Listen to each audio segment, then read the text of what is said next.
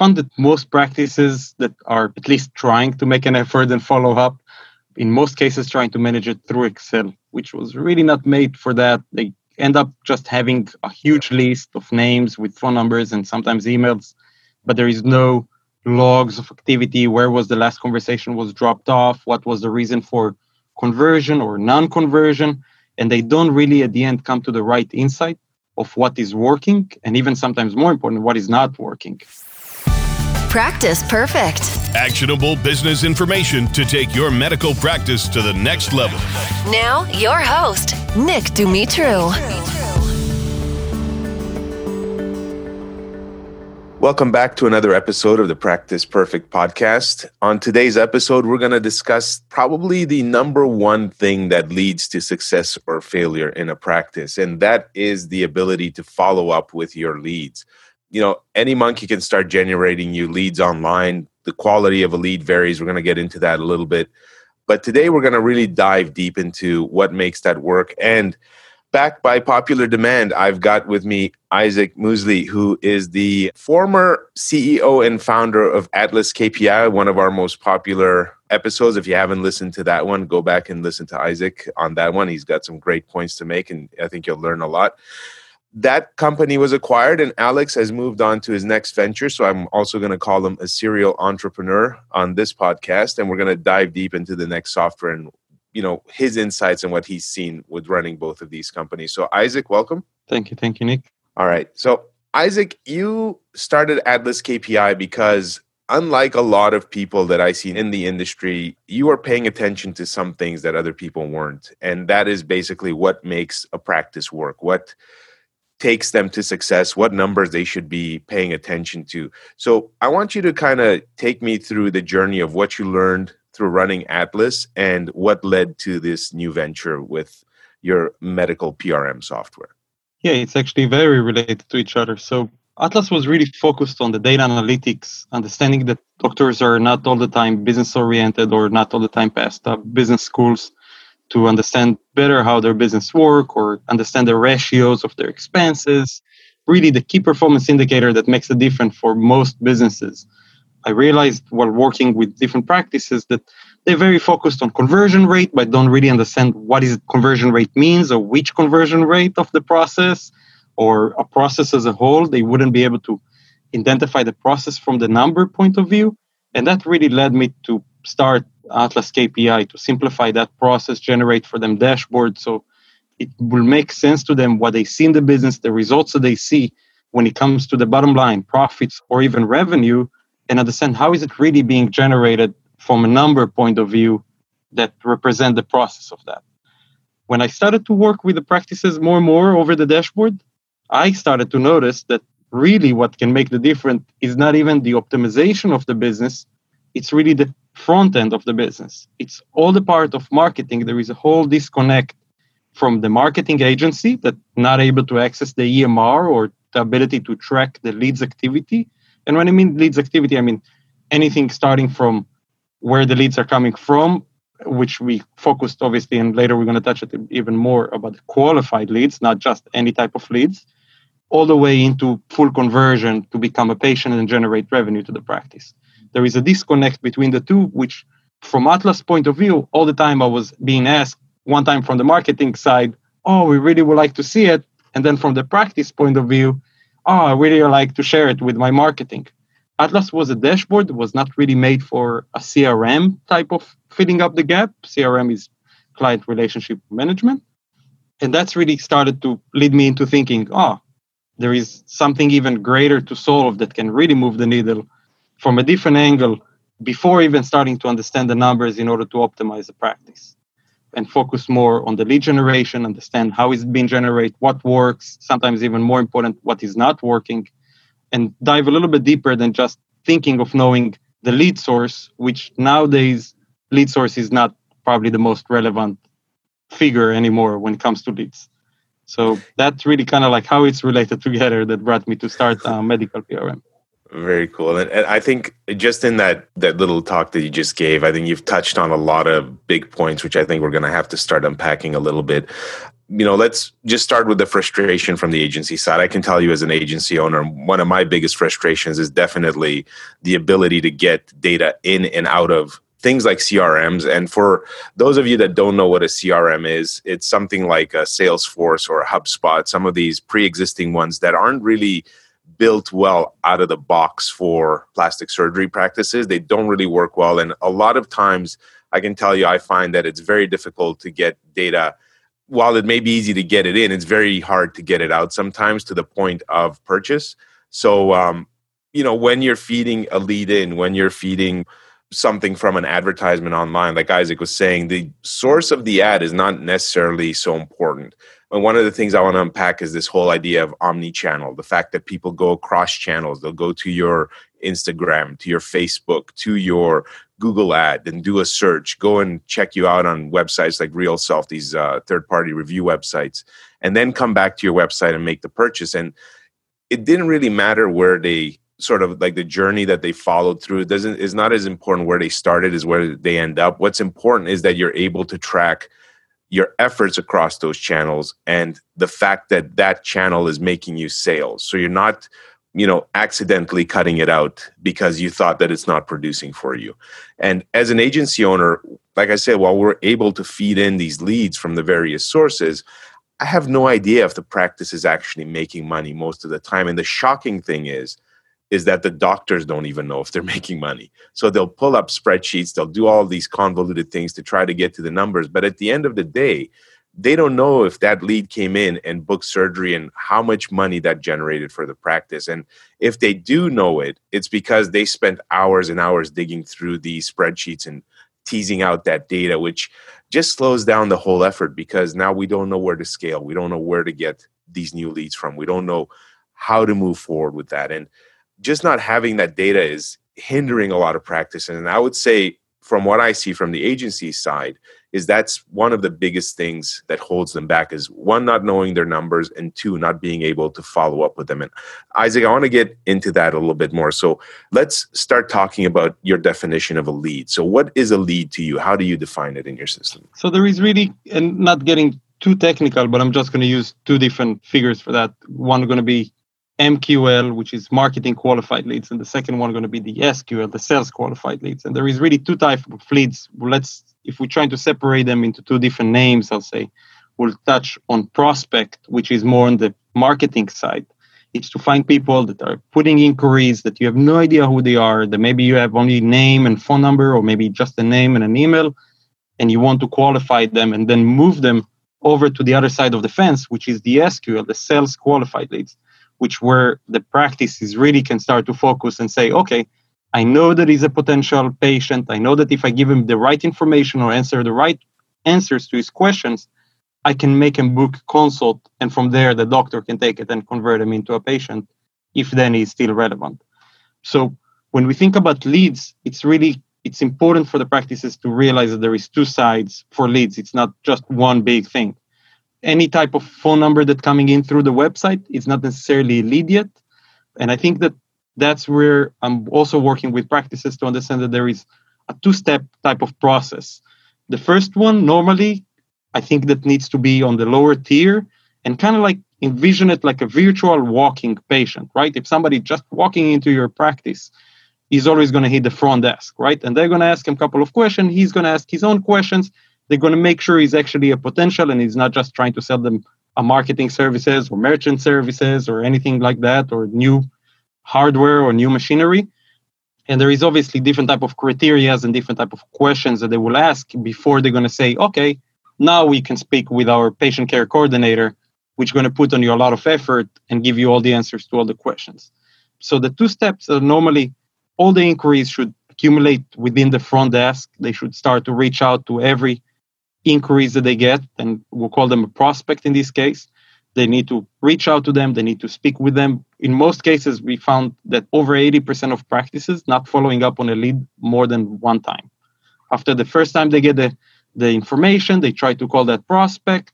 If he didn't answer, in 80% of the time, they're not even going to try a second time.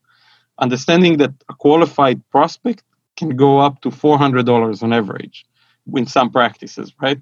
So it's kind of crazy when you think about it. But if they will start to follow up, and that's kind of like all goes together, right? And we're jumping from one thing to another.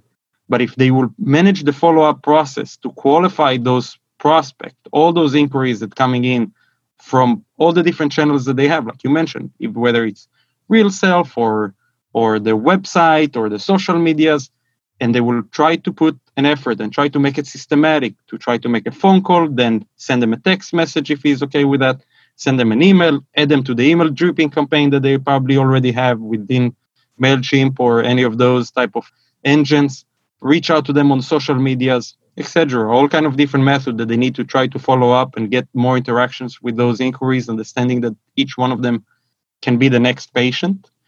All that can happen from the front desk point of view, right? Once it's been qualified, and only then, then it moves to the patient care coordinator that then will speak with qualified leads that are potential to become a patient, give them the right answers, understanding that it only take one wrong answer to lose the opportunity, right? So you want to make sure that the patient care coordinator is actually trained to answer all the hard questions and then turn them into a, a consult where the doctor can come, meet with them, and of course, convert them hopefully for a patient. But that's when, when we speak about leads, it's really the importance of define it as the two sides of the fence. There is first the prospect, those prospects turning into leads. I couldn't agree more. And um, I want to backtrack just a little bit on the lead things and go even a little bit further up the chain from a marketing agency standpoint, just because I find that a lot of doctors and office managers, they don't really understand the whole online marketing game and how it works. So I want to just clarify a few things in terms of what a lead is and how we define a lead, because you'll talk to people and they'll promise to generate you leads from anywhere from $20 to like you said 400 $500 um, a lead depending on the um, the type of lead that they're generating and the source that they're getting the lead from but a lead is not a lead this is the type of thing where quality really makes a difference and the way that it's generated really makes a difference. Now, I want to get into some concrete examples of that just from the agency side.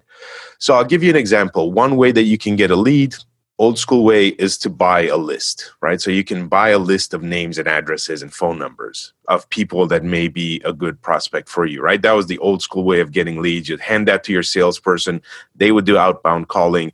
You know, here's your list of leads. Good luck with it. You'd bang the phones all day and hope to get a sale. That's one kind of lead. Now, with the internet and the way that things are progressing these days, you can generate leads with online ads, right? That's the most typical way that it's done these days. Uh, you can also get a lead from uh, like a TV source or other sources, but let's focus on the internet. Even within an internet lead, there are multiple ways to get them. So, very simple one would be the difference between interruption and search or seeking advertising, right? So when someone is seeking, when they're in a seeking behavior, they'll do something like go to Google or Bing and they'll type in a search term like breast augmentation uh, Manhattan or whatever, and they will try to find a physician because they are actively seeking versus interruption advertising on a platform like Facebook or Instagram, where people are not really looking for anything. They're there hanging out, spending time. And this is called interruption marketing because you are interrupting their flow.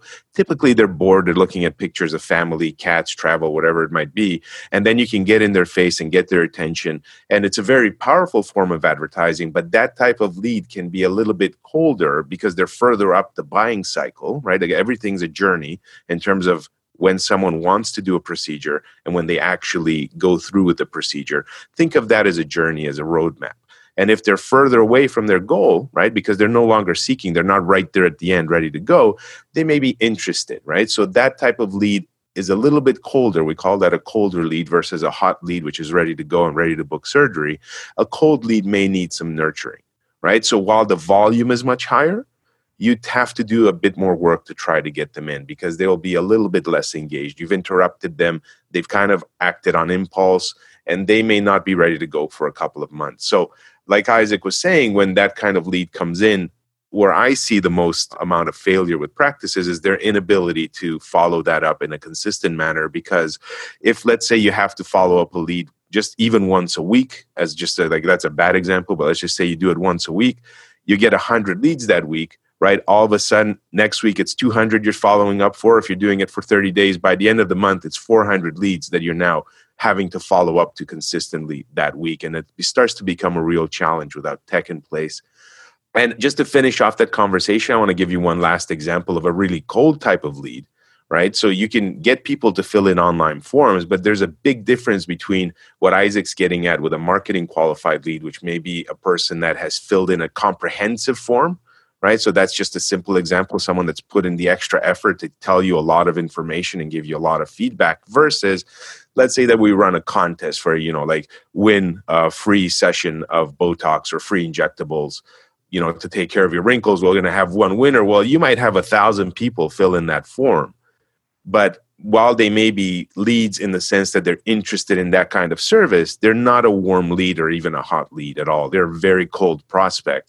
And the point of all of this is that a lead isn't a lead isn't a lead right a lead has to be qualified and when they come in the only way that you can really handle it as a smaller practice with maybe just one, two, or three people at the front desk is to have something in place to follow that up and nurture that. So, Isaac, I want to hand it over to you again and really start talking about this kind of leverage. Like, where do you see practices failing, and how is the technology that you're putting in place? How is that leveraging?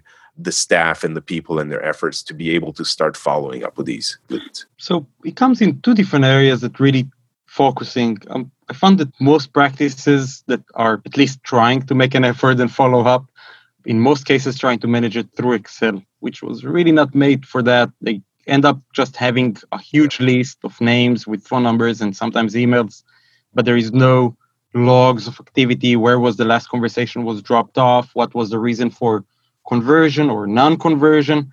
And they don't really, at the end, come to the right insight of what is working and even sometimes more important what is not working in most cases they just end up with a huge list that nobody know when was the last time somebody talked to them or if they were added into the email campaigns or if they were tried to text them and they don't come to any consistent process or recipe i'll say that say okay when a lead comes in you need to call them right away then if he didn't answer call them again later on that day or first thing tomorrow morning send them a text message send them this email and that's what we found that works the best to get the response back and convert them into a patient or qualify them.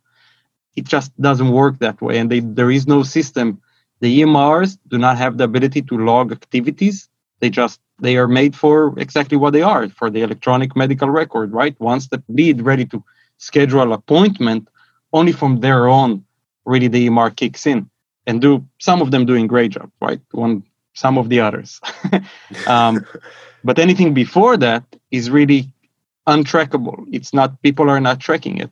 So medical PRM, what I develop is really the tool that help them not just to understand what works and not working, but generate and populate all the marketing information that agencies need in order to understand the different type of campaigns, if it was a promotion that triggered them to come in, or if it was um, a Google advertising that pushed them to come in and not just the website form, right? Like you mentioned before, it's it's the entire journey to understand the journey of how they end up coming to that website to submit that form, or how many times they're visiting the website, or if they came from a paid advertising, or if they came from organic search, but also to be able to enforce the activity, the log of every activity that was every touch point that was made for that prospect to qualify them, every touch point that was made by the patient care coordinator to move them forward to schedule the appointment.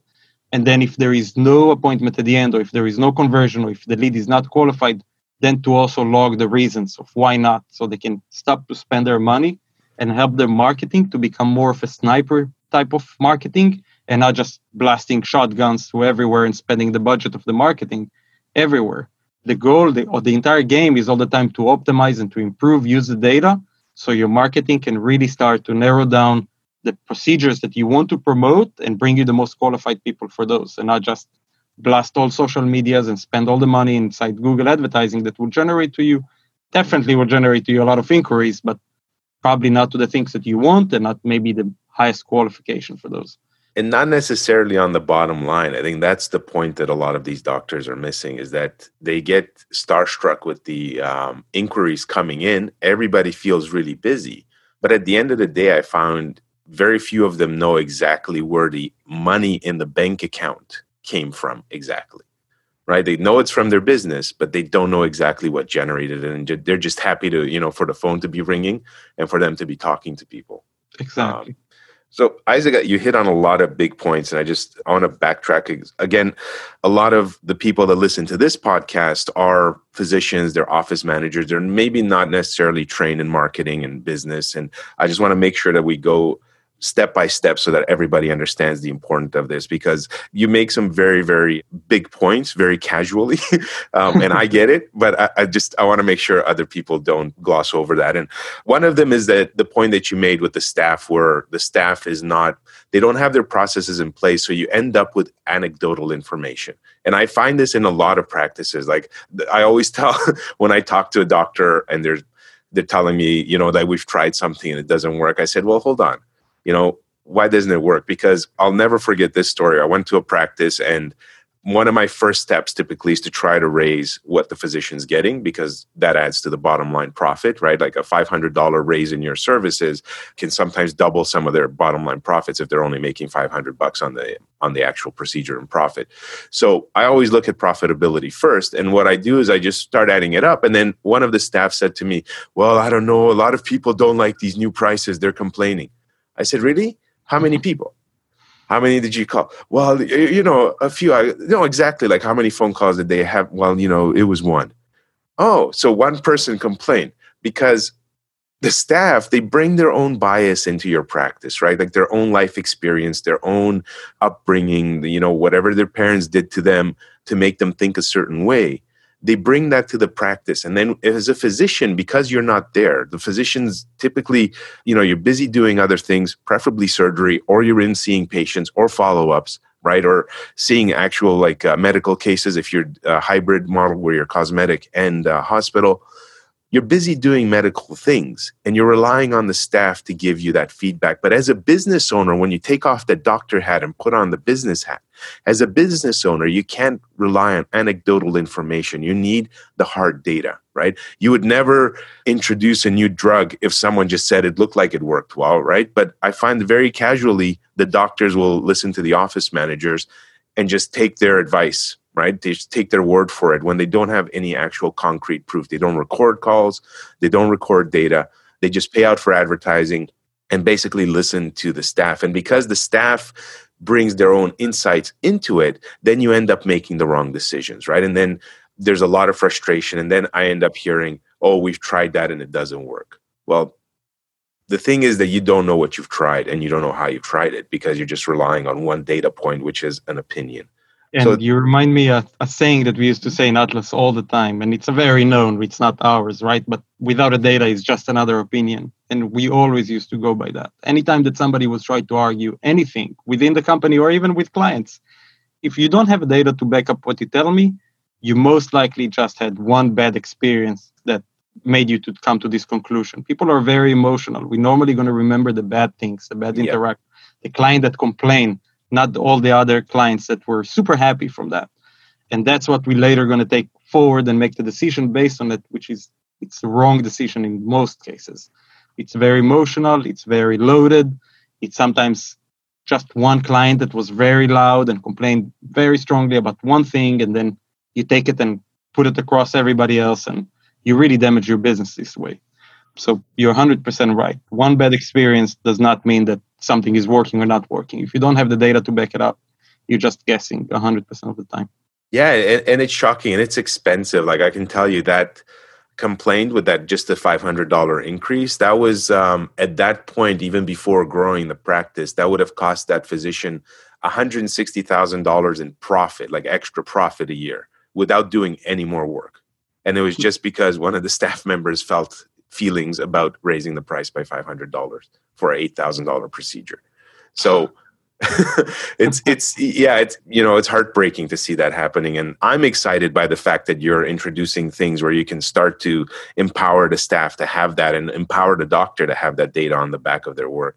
And um, another big point that you brought up is this consistency the idea of doing things consistently. The fact that you know being able to answer the hard questions making sure that they ask the right questions that they answer them the same way all the time that uh, you know when you make an adjustment to the answer you can see the outcome on the uh, lead flow and the booking rate and the uh, closing rate of the sales so how is the software doing that what do you have in place to be able to do that so I first started the communication. I'm making a lot of predefined type of activities. So it's a lot of drop downs, not just free text. So people cannot just do whatever they feel like, you know? And that's kind of like number one mistake when you're not consisting is to give people the freedom to just make up things. You need to keep them inside guidelines. So most of the system is defined by predefined activities. So when you select, oh, I send them an email, you need to select which of the emails. I send them a text. Which text did you send them? So there is no many places. There is also, of course, places for notes for additional stuff because there is always corner cases. Not everything follow the 80-20 rules. But for the most of cases, you'll be able to keep them if you follow up the right way within the system. You'll be able to keep everybody in the same line. So like you said, you'll be able to see exactly what works and you can say and you can define and you should use your marketing providers because that's where the knowledge needs to come into place how many times should i try it before i conclude whether i should change it or whether it works not working and then how to improve it? And in marketing and, and i'm sure you're going to agree with that there is the a b testing right? Everything is the a b testing. Before you can conclude anything you have to test it at least one more time in a different angle to conclude which one is a better way right? Even if something is working maybe there is a better way of doing it. And the same way works with processes. So when they give the same answer all the time, maybe there is a better answer to give that will generate more results. But you first have to analyze what's the result from answer number A. And that's really how the system has been developed. So most of the things are predefined. There is not so much place for, I told him X and Y and he asked me Y and Z. In most cases, 80% of the time, clients or prospects will ask the same questions. I would recommend to every practice to predefine the answers that they want to give, the emails that they want to send, the text that they want to submit, the social medias that they channels and they want to go after those clients and prospects so they can communicate with them and interact with them. Many marketing tools and marketing agents engines will allow you to define dripping campaigns and move them between the different campaigns that they will get. So it's different predefined emails that they will keep getting based on if they open the email or didn't open the email, right? And if they open the email, they will start to get a different chain of emails. And then you can also test which chain generate them to come back. And the same way works for prospect and leads, the same way you can bring in existing and established patients as well. So the whole methodology can work on all angles and can really move the needle in so many different areas of the business, whether it's to increase the number of qualified consults that they get. So the people that actually sits in front are way more relevant and much more potential to become a patient, which obviously is going to right away benefit your conversion rate and will generate for you the more specific procedure versus if you like to do more rhinoplasty or liposuction or breast augmentations, you'll be able to the doctor will have the power finally to say, ah, I want to get more of that procedure, more consults of that, and not just random people coming for any type of things. That will benefit directly the revenue, the profits, and the final and probably one of the nicest things is to improve your marketing ROI, where you, your budget of your marketing will generate for you more money at the end. And that's I think that that's really where where it trying to pinpoint everything. Yeah, I couldn't agree more on that. And I, I mean, you touched on that point just now about predefining the questions that patients ask. And I got to tell you that, you know, you jogged my memory because I have to say that that's probably the number one thing I'll see in any practice that's got more than one person picking up the phone is that there's zero consistency in how the two, if there's two receptionists, they do things very differently, even between the two of them. And it's not just them. I even in a practice where it's just one receptionist, and you would think you would have some consistency. Because things are not predefined, it's really relying on her mood and whatever she feels like saying that day. And there's no checklist in place, there's no predefined answer, there's nothing that she can go to to really create that consistency and have that flow. And I'll tell you, as a marketer, the issue that I have with that from a marketing standpoint is that it throws off my A B testing on the other side, right? So you're talking about A B testing within your software, which, by the way, that just uh, made me super excited. Like I, I can't believe that you're you're even thinking that way. I've never seen any kind of uh, software think that way uh, in terms of A B testing these processes, which is critical, absolutely critical. But you know, going back to the marketing side, where yes, I do have the ability to A B test quite easily, A B test landing pages, you know, messaging, headlines, images, ad, ad types, ad targeting, delivery targeting, all that stuff we can A B test, and it's fantastic. But here's the thing if that is going on and then the receptionist is doing something wrong like if i'm doing a click to call campaign right and i'm trying to track how many calls i get and how it goes her ability to book that day and her consistency right is the number one factor that's going to determine the success of my A B test. So it throws all that off if the back end variables are not in place and they're not static. And, uh, you know, that's a huge mistake as well, right? And again, it introduces, you know, what I would call pollution in the data. And it gives you data that's just dirty and not useful. And you can't know where you went wrong, right? So you end up screaming at the marketing company when really it's your staff and you've got no idea what the staff is doing Whereas if we could keep those in place, right, and start having that consistency with the software and having the data on the back of that, I think that it'll, you know, also improve your decision making on the marketing side and ultimately enable your marketers to do a better job for you because a lot of agencies they just want to get your results at the end of the day and keep you paying. You know, they want to do a good job for the most part, not all of them, but I should say for the most part, they want to try to do a good job and it'll help them do better for you as well. So I think that that's important. Um, Isaac, another thing that you brought up, and it got me excited, and I didn't touch on it on the uh, when you previously just spoke, but it's this idea of data versus insights. And I find that a lot of people that bother to track, right, that are, are even at that way, which I'd say is like 1% to 2% of cosmetic practices that have gotten even to the point where they've got a spreadsheet and are kind of aware of what's going on, even though it's painful. They've got this data, and I'll define data as numbers, like let's say 25% or 30% closing rate, right? They've got this data but they don't have the insights. And what, what you said there about being able to take notes and give you the reasons why and why not. Talk to me about where that came from and why you put that in because i know as a business consultant i'm always looking for that insight. I'm looking for the story behind the data and i want to know what led you to that and why you built that in. Yeah that's obviously the nature of what i do is always data right? If it starts even from atlas it's just the way business works. Knowing what works is only one part of the equation. If you don't know what's not working, you can really spend so much effort and money in one place and not understand that you can just take that budget or take that efforts and put them into the other side of the equation and double your performance. So the importance of the insight is more than just like you said, just the numbers. The data, yes, it's nice to have. It's great that they fill up in Excel. But if they say, oh, my conversion rate is, and I'm going to take the number that a lot of people like, 70%, right? Which we know it's most times not correct, but we'll touch the 70%. And you say, oh, why is it only 70%, right? You can challenge those numbers that you get from the data. You can do that only when you have the insight. If you don't have insight, you can really not challenge the number. You just have to agree and accept it the way it is. And for me, as an analytics side, it's the hardest part, right? Just to accept the number the way it is and not ask, why is it like that? Can we get it better? Can we do a better performance on this? How can we improve that number? Or why is it so bad, right? Sometimes you say, oh, I'm getting 100 prospects, but only 10 out of them are scheduling a consult. That's a 10% conversion from prospect to consult. Can we change that? Can it be better? Is this the best that we can do? Without the insight of the data, without all the entire story, which means you need to keep accumulate that data, you need to put it inside the process. You will never know if you can improve it. You never know if it's the right number, if it's accurate, if it's just a number that is random based on random activities of different people that do their job, right? Like you mentioned, one reception answer A, the other reception answer B. That can fluctuate the numbers in tremendous ways.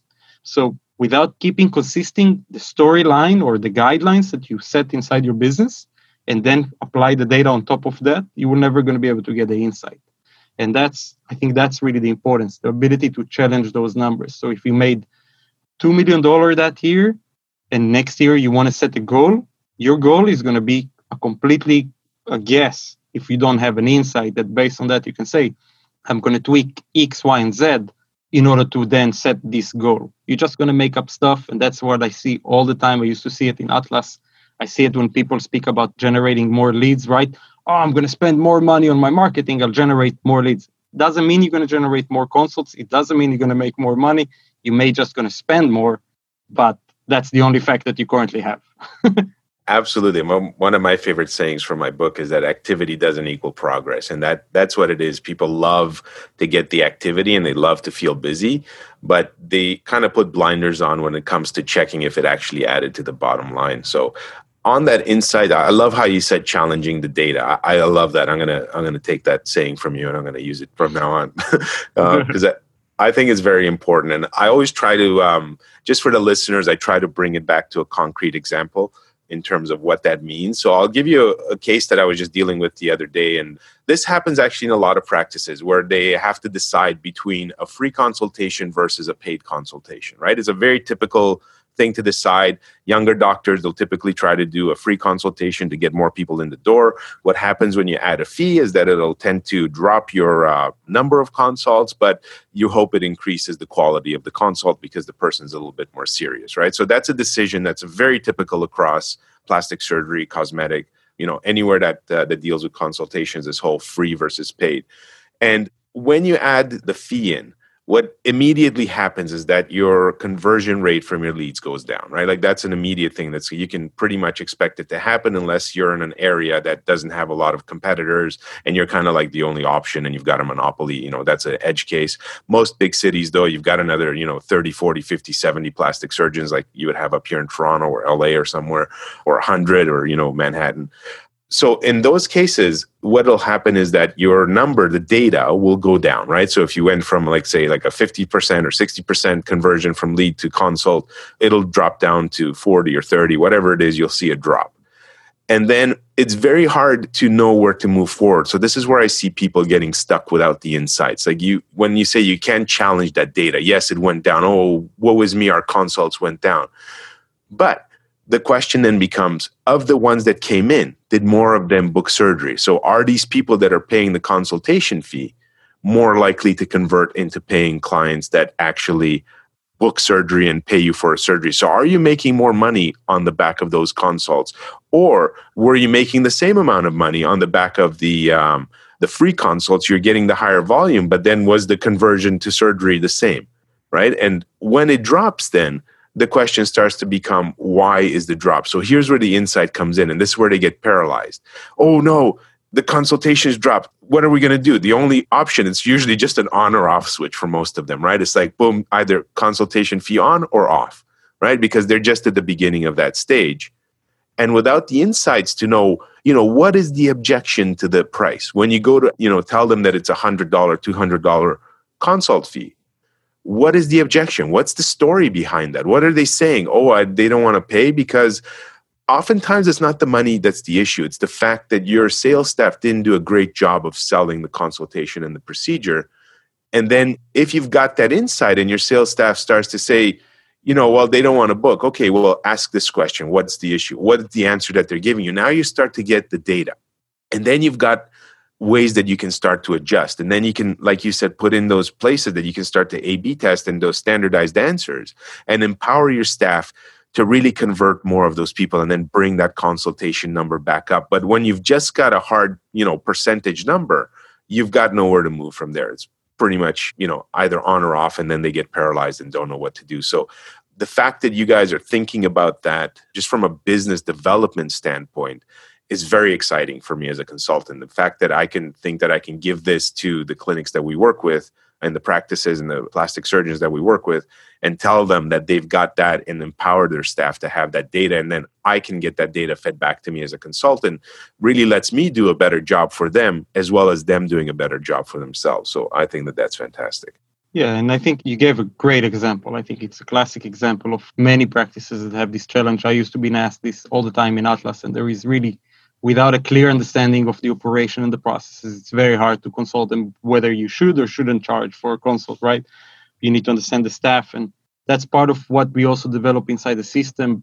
Everything is user based. So you can really see which front desk user or even which patient care coordinator interacting more or what type of activities they're applying that then benefit later the performance to the good or the bad, right?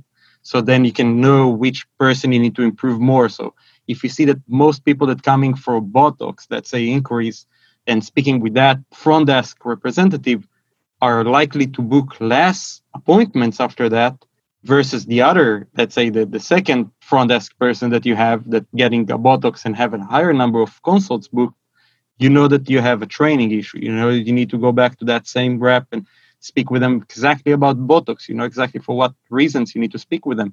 If you see it's a male versus female, so you get that's really the insight that you'll be able to get by logging it correctly, by applying the right technology to log all those different type of inquiries and applying all those resources and efforts to at the end try to generate more revenue to your practice and grow the business. So, like you said, it's to test all the time, to always challenge the numbers and always improve the process. That's the name of the game. That's really running a business. Yeah, absolutely. And I think we could talk for hours on this type of stuff. And um, just for the sake of brevity, I, I want to try to keep these episodes to like 45, 50 minutes, typically under an hour, just to give doctors a chance to listen on their commute or, uh, you know, when they've got a spare few minutes. So I think we could go like really deep into this and you guys that are listening to these regularly, you can bet Isaac will be back because we've also discussed a few other ideas that uh, I think would love to touch on together. But Isaac, before we wrap things up on this, what I'd like to hear, because when we talked uh, offline about this stuff, you were telling me about some features that, you know, frankly, just got me uh, extremely excited. So I want to give you the opportunity to just tell everybody you know, if you had to narrow it down to, let's say, one, two, three features or four features that you think are killer features in terms of moving the needle, because I'm really all about growth and expansion and getting people to have the life that they want with their business. What are those features? Walk me through maybe the top three or four features that you think will really move the needle for these practices that you guys are doing that others aren't. I think I'll start probably with Number one, it's the sense of urgency, that ability to integrate and embedded forms inside the website. So when a lead come in, when you get an interaction from a potential prospect, you get notified and you notify the right people inside the practice. So right away they can jump on this opportunity and try to make a contact. Remember that the person is probably browsing multiple different websites. The first one, it's kind of like first come, first take, right? The first practice that's actually going to reach out going to have the best chance to give the right information to be able to win that opportunity. So the system have the ability to notify the people right away the moment they submit the information on the website. Right away, your patient care coordinator, your front desk, the doctor, anybody in the practice can be notified whether it's a text or even an email. So right away, they can reach out back to the lead and provide all the information Uh, first uh, i just want to tell everyone i love that part of it because there's something called buying momentum. Whenever you're selling anything some people they get into not some people buyers in general whatever they're buying they get into a velocity right? So you've got this buying velocity the momentum and that carries them through to the sale. And if that's interrupted and it's not timely like isaac is saying you really lose out. So if you're waiting till the next day to call your prospects because you, it's coming in by email, like I've gotten one case where they're they're literally having to refresh the email every few minutes just to see if the lead came in. That kind of thing is really killing your practice because what Isaac just said there is huge, and a lot of people don't realize this, and that is that the market for cosmetic surgery has been trained by everybody from you know these guys on the uh, forums and blog posts and RealSelf right through to the uh, american society of plastic surgeons. And any of these societies online they are told to contact multiple places. They're educated to do this. They're advised to do this by your governing bodies. So don't assume that because you got a lead they didn't also submit three other forms two minutes ago. And what isaac said is whoever gets to that first gives the highest signals an indication of the quality of care that that patient can expect. Because if you can't be bothered to call somebody back when they've made an inquiry for 48 hours, you know, that's how they're going to feel that they're going to be treated when they're a patient of yours. If you get back to them right away, that's the first impression that you can't take back. That's the indicator of the quality of care that they're going to receive from your practice, the timeliness, the attention, the fact that you care enough about their business and you want them to be with you right? So that's something that a lot of people just take for granted and they don't understand that you're in a competition now.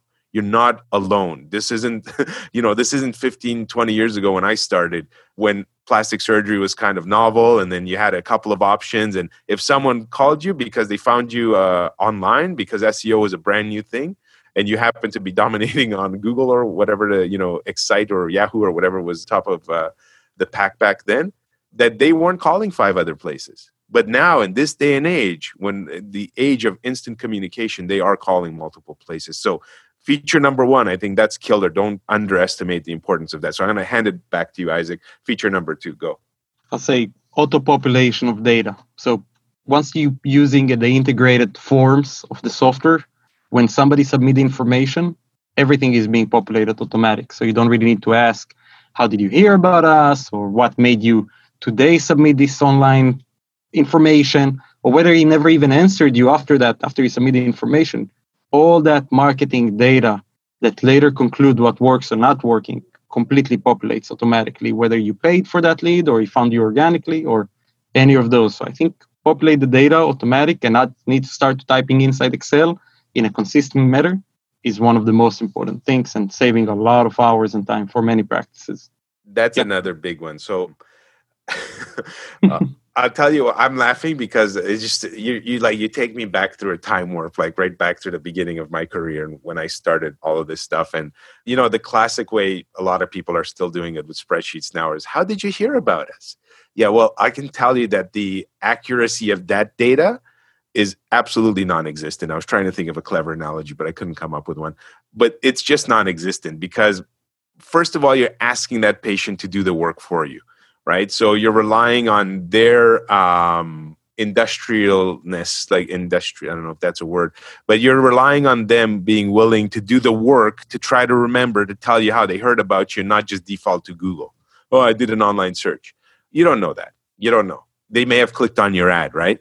So you don't know if it came from your ad campaign or from organic. That's you know a classic like number one mistake right there you don't know where to put your money because you're running ads and it's organic and you don't know if that person actually clicked your campaign and came in or you know went on google organic because google is still google to most users. They don't even realize half the stuff is ads right? So that's a classic mistake. The second one is you're relying on your staff to actually ask that question in the first place and them not default because most practices don't record the calls and they don't track for accuracy to make sure that the staff is asking that in the first place.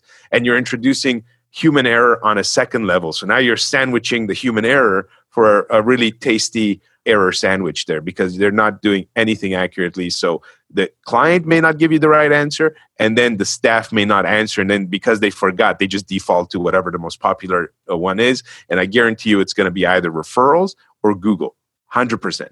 So auto populating of the data where the machine's doing the work and giving you accurate data, I can't say enough how important that is. So feature number two, uh, again, that's that's killer. That got me excited when you told me the first time as well. So I'll hand it back over.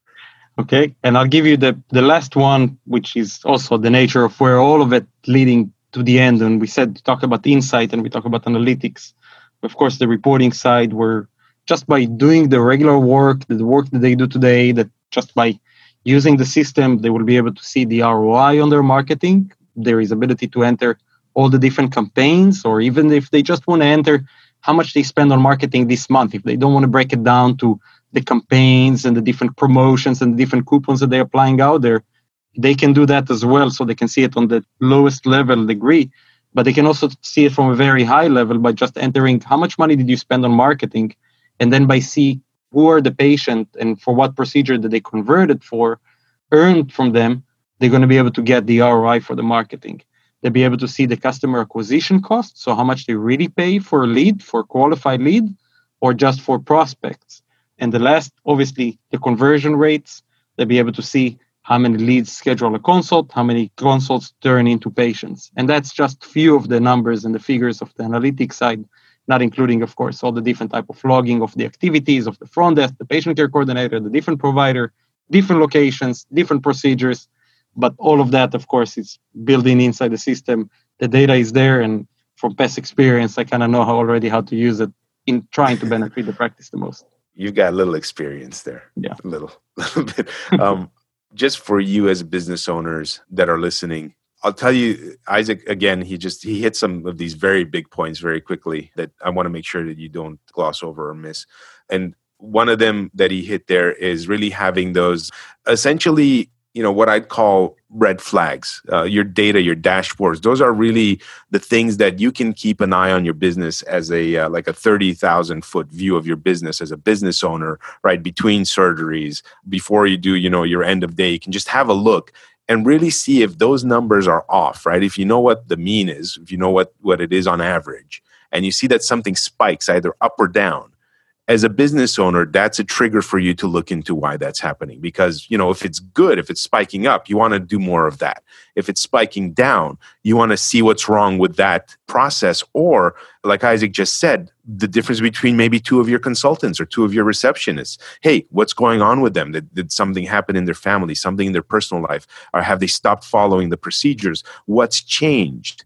And let me dig into that and why that's important for you is because you can plug a hole very quickly right? Before the ship goes down. You've got you sprung a leak you can plug it as opposed to kind of waiting until you're uh, waist deep in the water and about to capsize. And that's why that's important as a business owner. And i want to make sure that whether you use software or not that you're starting to pay attention to that in your own practice. Yeah. So isaac you know i'm very excited about this software. I know my clients that i've spoken to uh, about are excited about this. I know the industry is going to benefit tremendously from it. I'd like to ask you well first i'd like to ask you if there's anything i didn't ask you about it that you feel is important for everybody to know. No i think we covered the most of the importance um, as long as there is the will to increase and improve your practice and not just keep your head down and just do you think the day to day. Doctors are very busy, not all the time really want to play the role of the business owner. That's really the way to make things very easy and keep increasing and keep improving the business in the most easiest way. They can delegate it even to the office manager to look at the dashboard, look at the numbers. Marketing information, sometimes you need to review, not even on a daily basis. You know it. Sometimes marketing can take strategy can take 90 days to start to see really results. By the time it's getting people make decisions. It takes more than just one banner one time for a potential to actually submit information. You need to pop up in multiple places.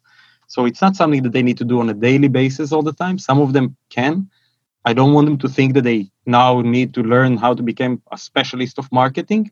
They can use a system like that just to close the gap between the unknown of the marketing agencies shooting today in the dark to a well-known and, and understanding the data just if the marketing are making sure they use it and making sure that their front desk and their people are actually maximizing every opportunity. It's their own benefit to do that, right? So I've seen some practices that actually the, the marketing agency are the one that running and chasing the front desk to call people and make sure not to forget to follow up and do all of that part because it's a win-win at the end. The doctor want to keep use them, they want to show that the performance so when embedding a system like that inside a practice is really just going to benefit. There is really no downside to that as far as i see it. Yeah i can tell you i've done that dance chasing uh chasing after the uh, practice to actually pick up the phone and call people. So i'm laughing because i know exactly what that feels like. I did actually remember my point from uh, what you made before and, and then a second point on what you just said. And that point was that with this data it really takes ego out of the equation. I'll tell you where this came up for me is when I was speaking in France at IMCAS. There was a physician there who was very proud of the fact that she was very big on her Instagram, putting her success in uh, Zuckerberg's hands over there in case he changes his mind. Her whole business would tank, and that she wasn't paying for her marketing. And all that said to me is that, you know, she's afraid to pay for marketing because she doesn't know what works. Because if I told you, you give me a thousand dollars and I'm going to hand you back two thousand dollars. How many times a day would you want to do that transaction with me? You'd want to do it all day long. And that's what marketing does for a business, right? You hand out some money, you go to the traffic store, you buy some traffic from Facebook and Google, and then they hand you back some money. And then you do it over and over so that you can grow aggressively and consistently and predictably and under your control. So that's what this software does. That's what having these numbers in place and easily accessible, where, like Isaac said, you can empower your staff to do it, where you're not having to hound them all the time, where you can all look at the same data very quickly and just say, hey, guys, this is what our goal is, this is what our target is, go make it happen. That empowers you to use your staff and their intellectual ability to its full capacity, which is extremely, extremely important. The other point that Isaac made is uh, just being able to keep an eye on, like he said, your spend. So I'll, I'll tell you a quick story with uh, one of our larger clients. We took over the um, Google campaigns from uh, a previous company. And what Isaac said about some stuff taking 90 days, it's the nature of the industry where it just takes time. This isn't an e commerce transaction. And uh, while I'm not a big believer in waiting a, a long time for your campaign to show results, like I like to get more immediate results. What we did with her is within two weeks, we spent $30,000 on Google and we flooded them with leads and she hadn't seen this kind of acquisition before so she's like kind of freaked out a little bit. Oh my god turn it off turn it off. Because you know unlike a lot of practices she actually was tracking her spend versus her income. But because there's this lag you have this cohort of people the group of people that are coming in on day one and maybe their transaction because it's not an e-commerce transaction right? You've got to book a consultation deal with life show up and then buy. It can take 30 to 60 days 90 days like isaac said so what was happening that we turned it off in two weeks because she thought you know she was freaking out like money's flying out the door. By the end of the month that was roi positive. 60 days later it made a ton of money like doubled pretty much the amount of money or more i believe from what i remember of what it was. And that was you know having those numbers and understanding how they change over time as well is critically important because that allows you to scale. Like if you're dealing with a lot of competitors in your market the only way to win is to have these numbers because that allows you to acquire the patients. That allows you to spend more than your competitors. That's how you win. You don't win by just going on Instagram and not knowing what's happening because ego is a bitch. Ego will make you do things, right? Because you've got notoriety and you've got people telling you how great you are. But when you don't know what the numbers are, right? Egos can make you do all the wrong moves. It can make you make all the wrong moves and take the wrong decisions. And that's what you're avoiding with this kind of software. So again, really big points that Isaac touched on. I just wanted to uh, expand on that a little bit. Isaac, how can people get in touch with you? Firstly, how can any doctors that are interested get a hold of you and check out the software, get a demo?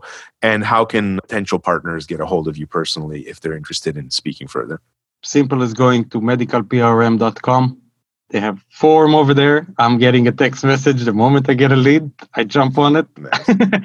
Just like I, I preach what I practice that's probably the best way for partners and for potential uh, opportunities. It's in early stages. I'm not sure at what date they are listening to this podcast, but at the moment it's December and it's pretty early stages of the system. So more than happy to discuss with potential partners, potential clients, get feedbacks, give my own, and grow it from there.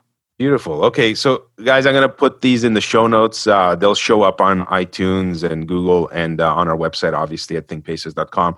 Grab the link from there. Contact Isaac if you uh, didn't type it in from the uh, actual podcast.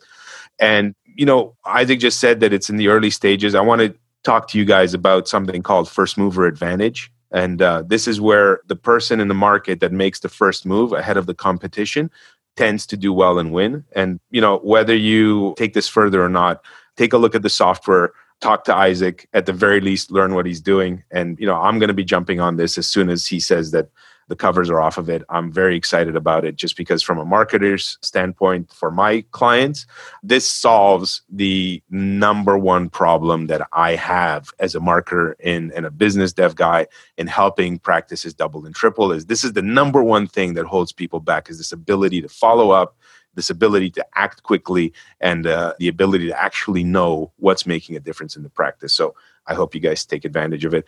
Uh, Isaac, uh, it was a pleasure as always. I want to thank you for joining us. And, you know, I have a feeling everyone's going to be hearing from you again. That's for sure. thank you. Thank you. Looking forward for the next time. All right. Thanks, everyone. And I'll see you on the next episode. Thanks for listening to Practice Perfect. I hope this episode's given you a lot to think about. I hope you've got actionable ideas that you can take back to your practice and go back and make changes, make improvements, and take it to the next level. If you want show notes, and additional help and advice and articles on how to grow your practice, visit us at thinkbasis.com where we hold the podcast. That's T H I N K B A S I S.com. Or just Google the Practice Perfect podcast and you should be able to find our podcasting page. Have a great day, have a wonderful week, and I wish you all the best with your practice. Go out there, make a change, and make it happen.